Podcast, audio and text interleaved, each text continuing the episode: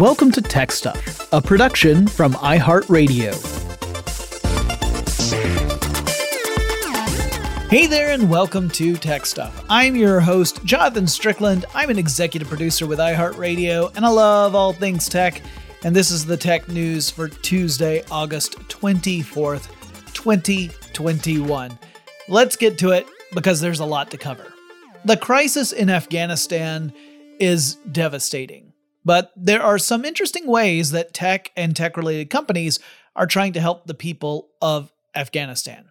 For example, Airbnb, which often gets lumped in with tech companies because of the software that handles bookings and such, has announced it will supply temporary housing to up to twenty thousand Afghan refugees. That's a lot of people, but that's less than half of those the U S says it has evacuated from Afghanistan so far, with thousands more attempting to flee the country. Airbnb says it will fund the stays for those refugees, giving them a safe place to live while they look for more permanent housing. Airbnb C E O Brian Chesky called, quote, the displacement and resettlement of Afghan refugees in the U S and elsewhere one of the biggest humanitarian crises of our time, end quote, which I think is a pretty darn good summary.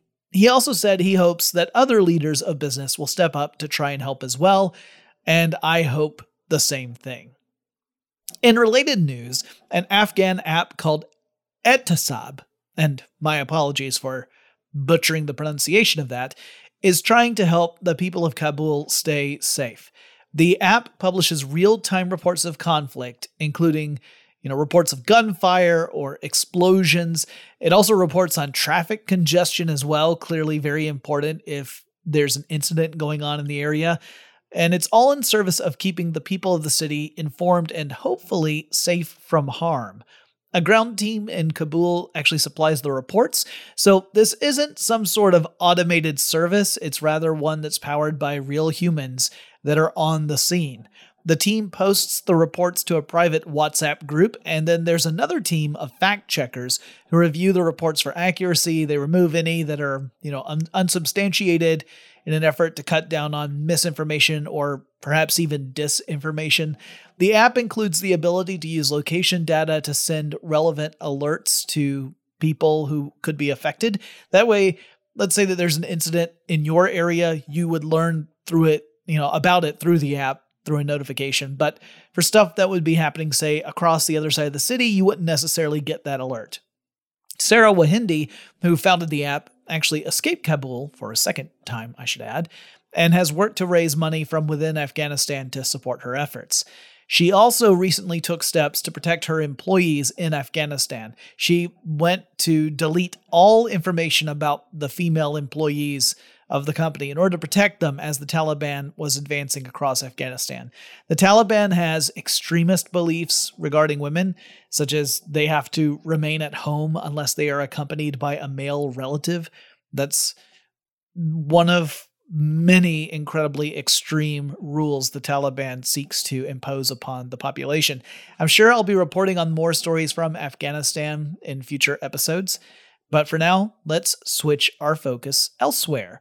So from Afghanistan to Malaysia, it's time to talk about the semiconductor shortage and COVID nineteen again.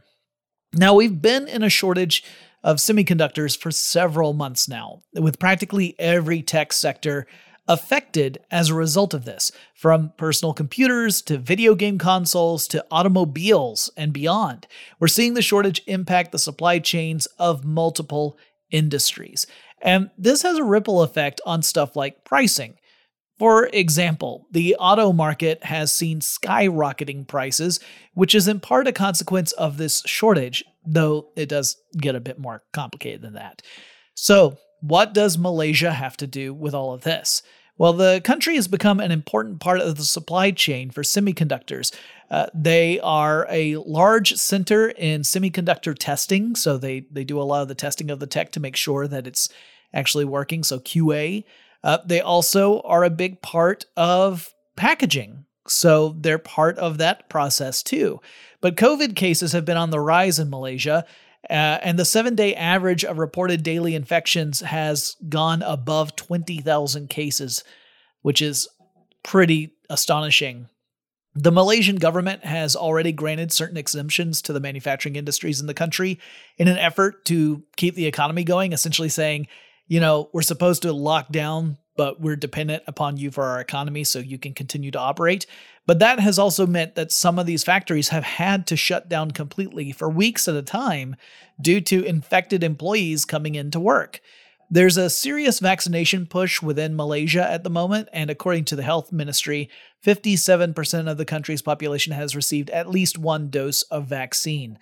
We're likely to see the effects of these disruptions for months to come across multiple product lines, and businesses are likely to struggle with keeping production going as they encounter component shortages. While the semiconductor shortage is a huge headache for the automotive industry, one company in particular is dealing with a different technical problem, and that company is G M, which has announced a recall of the Chevrolet Bolt, as in all of them. Every single Bolt vehicle that has been manufactured and sold, including the newest ones on the market, are all part of this recall. The issue is one that folks in the tech space have seen before, which is battery problems, as in, you know, lithium batteries that catch fire on their own. The batteries in Chevy Bolts come from the company L G. It's L G Chem, to be specific. And G M says after an investigation, the company discovered ten cases in which faulty batteries caught fire. G M traced the issue to two separate manufacturing problems that, together, created a short circuit. And just in case you've heard that term, but you don't actually know what it means, I'll give you a quick explanation. So electricity flows through conductors, right? Like you have a conductive substance, electricity can flow through it. Well, circuits are essentially a pathway made out of conductive elements, and electricity will follow down this pathway, and somewhere along the way, the electricity does some work. So like the classic example is it lights a light bulb or whatever before it continues on the rest of the pathway and ends at the other terminal. But if you were to create a shortcut that bypassed the light bulb and went from one terminal to the other directly, electricity would take that path. It would be the easiest path for it to get to where it quote unquote wants to go. And when you're talking about batteries, if you create a shortcut for electrons to go from the negative terminal to the positive terminal really quickly, well, the battery tends to heat up because the electrochemical process that generates the electrons in the first place, it ramps up faster and faster, and this can lead to a fire or even an explosion. That was the case with Samsung's Galaxy phone a few years ago, and it appears to be a similar issue with the Chevy Bolt. G M says that the recalls, which cover more than one hundred forty thousand vehicles, are likely to cost the company nearly two billion dollars. And it also said it plans to seek reimbursement from L G, which just makes me think of a very advanced version of the joke from Better Off Dead. two billion dollars! I want my two billion dollars! I don't know how many of you out there have actually seen Better Off Dead and recognize that reference. But never mind. Making dense batteries is a challenge, like making batteries that can hold enough, you know, energy storage so that they can do what we need them to do. That's already very hard to do.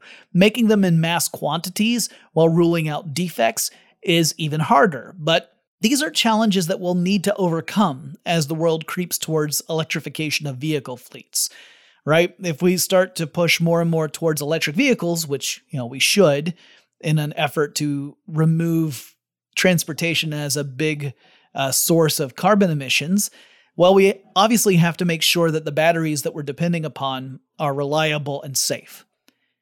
U S President Joe Biden is reportedly hosting a cybersecurity meeting in the near future, and big names like Apple C E O Tim Cook and Microsoft C E O Satya Nadella are among the guest list. The assumption is that this group will be called to discuss recent high-profile cybersecurity issues, such as the rise of ransomware and the emergence of supply chain cyber attacks. And just to define some terms, ransomware is a specific subset of malware that locks down systems or otherwise makes data inaccessible to users unless they pay a ransom to the hackers, typically in the form of cryptocurrency. These attacks can center on individuals, like you could get targeted by a ransomware attack, But it's more common to see hackers take aim at really big organizations where they can have a really big payday, particularly ones that rely heavily on digital information, such as you know, healthcare organizations where that is critical to their operation, or you know, companies in the tech sector in general. Uh, a supply chain attack is a an attack where hackers focus on a company that supplies software to other companies. So imagine a company that creates like administrative software that's used in corporate offices. And you've got a lot of organizations, like big companies, that rely on this particular administrative product. That's what they use to keep their records or whatever. So these hackers in this case would go in and target that software company. They would try to infiltrate that company's systems and then plant malware into the code of a software patch.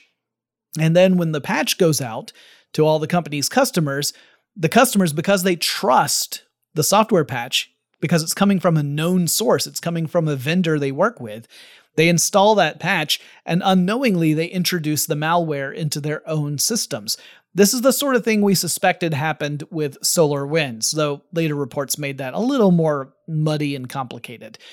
The Verge published an article about this, but the companies I see listed, which include the Southern Company, I B M, Google, J P Morgan Chase, and Amazon, in addition to Google and Apple, all these companies are, are obviously big tech companies. They or they are related to tech or depend heavily on tech. Undoubtedly, they all have departments that focus on cybersecurity, but none of them are actual cybersecurity companies.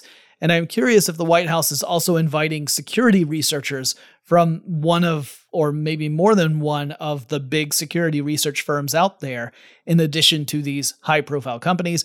I don't know. The White House hasn't really commented on it. We have some more stories to cover, but before we get to that, let's take a quick break.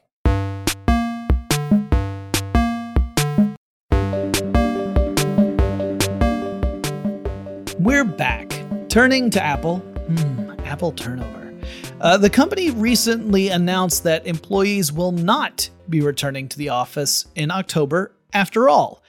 And October was already a delay. The original plan was to come back in September, but then the company pushed that back to October, and C E O Tim Cook famously posted a memo that talked up the benefits of being at work in an office environment, with the announcement that employees would be expected to go into the office at least three days a week. Well, Apple employees objected to this, and an internal survey showed that the majority of employees were not in favor of a return to the office while the pandemic was still going on. Well, due to coronavirus numbers continuing to rise and the dangers of the Delta variant, as well as other variants, now Apple employees won't be expected to return to the office until January of next year. Now, I'm thankful for that, because I really think pushing to go back to the office while the numbers are so bad is beyond irresponsible. Other tech companies like Facebook and Amazon have made similar decisions for corporate employees. And that brings me to another point that I need to stress. This really does only apply to corporate employees, the people who work in the corporate offices of these companies. Amazon and Apple both still have employees who have to go to work in various like warehouses and stores and whatnot. So there is a sharp divide here, right? The corporate employees are allowed to continue to work remotely, but other employees, they're required to go in. And that's a pretty tough issue to get into. I'm going to save that for a full episode, because I do think it's something that we need to talk about. In other Apple news, employees are organizing at the company to voice concerns about the company's policies, processes, and culture. As part of that strategy, the employees have launched a website. That website is apple two dot us. That's Apple T O O dot U S. They have issued a statement about their plans, which I'll read part of right now. Quote, "For too long, Apple has evaded public scrutiny. The truth is that for many Apple workers, a reality faced disproportionately by our Black, Indigenous, and other colleagues from minoritized racial, gender, and historically marginalized groups of people, the culture of secrecy creates an opaque, intimidating fortress. When we press for accountability and redress to the persistent injustices we witness or experience in our workplace, we are faced with a pattern of isolation, degradation, and gaslighting. No more. We've exhausted all internal avenues. We've talked with our leadership. We've gone to the people team. We've escalated through business conduct. Nothing has changed. It's time to think different. A group of Apple workers have joined together to organize and protect ourselves. We are asking fellow Apple workers who want to see real change at Apple to share their stories. End quote. This statement goes on. Uh, there's actually a lot more at the website, but you can read the whole thing at apple two dot U S. According to The Verge, the group of employees consisted of around fifteen current and former Apple employees. So not, not a huge group. However, they are already getting support among other current and former Apple employees who are posting their stories, and the site is publishing them, as well as some of these stories are getting published in internal communications channels like Slack channels and stuff at Apple. So we will continue to follow this story as it develops. And now for some stories about hacking and cryptocurrency. The Verge reports that a hacker who stole around six hundred million dollars worth of cryptocurrency from a company called the Poly Network has returned the assets. And you might be saying, what? And I mean, I know I was. Well, it turns out that this particular hacker found an exploit and decided to take the assets and then store those assets, those stolen cryptocurrencies, into a trusted account, while the hacker then communicated with Poly Network, and Poly Network worked to patch the vulnerability. Apparently, the hacker decided to do this because they felt it was just a matter of time before someone else spotted this vulnerability and then stole crypto, but for realsies. This hacker, a, a white hat hacker type, was really making a big statement. And so once Poly fixed the problem, the hacker returned all those assets. And the Poly Network then invited the hacker to serve as the chief security advisor for the company, which was kind of cute. And the hacker even asked that some of the hacker's own money taken from a half million dollar bounty that Poly Network paid for the reporting of the bug in the first place, that some of that money should be distributed to the quote-unquote survivors of the escapade to make up for the inconvenience and stress of having money stolen, even though it was just a temporary thing. No word yet on whether Poly customers will stick with the company in the wake of this experience, or if they'll look to port their assets to some other organization. Meanwhile, in Sweden, authorities are legally required to return bitcoins to a convicted drug dealer because of the way things were worded during the dealer's sentencing. See, after being convicted of the crime of, of dealing drugs, the court ruled that the dealer should be stripped of his earnings as a drug dealer. Those earnings were in Bitcoin. He had earned thirty-six Bitcoin as a drug dealer, and around the time when he was arrested, those Bitcoin were worth around one hundred thirty-seven thousand dollars. Now, apparently, the sentencing framed this in the form of standard Swedish currency rather than Bitcoin, saying, all right, well, we need the the equivalent amount in cash seized from this drug dealer. But by the time the Swedish Enforcement Authority was ready to actually auction off the cryptocurrency to get the equivalent cash, the value of Bitcoin had increased dramatically. And the whole one hundred thirty-seven thousand dollars worth of fine only required three Bitcoins to cover it. And because the court didn't demand the Bitcoin, instead they demanded that cash equivalent of Bitcoin at the time of sentencing, which was around one hundred thirty-seven thousand dollars, that meant that the other thirty-three Bitcoin could not be auctioned off because the court had already received the amount of money it had demanded. And those thirty-three Bitcoin had to be returned to the drug dealer. And that is now worth around one point six million dollars. Apparently, crime does pay. And this is another example of how courts around the world are really struggling to keep up with how things change in the tech space. Uh, and a lot of people have said, well, this just shows that the, the sentencing needs to be more specific about taking the Bitcoin that was earned as opposed to the cash equivalent of whatever the Bitcoin's value was at that time. Lesson learned. All right, that wraps up the big news stories for Tuesday, August twenty-fourth, twenty twenty-one. We'll be back later in the week with some more.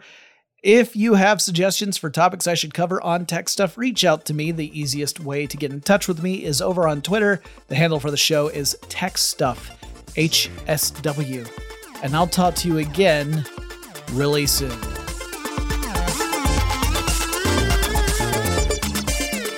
Tech Stuff is an iHeartRadio production. For more podcasts from iHeartRadio, visit the iHeartRadio app, Apple Podcasts, or wherever you listen to your favorite shows.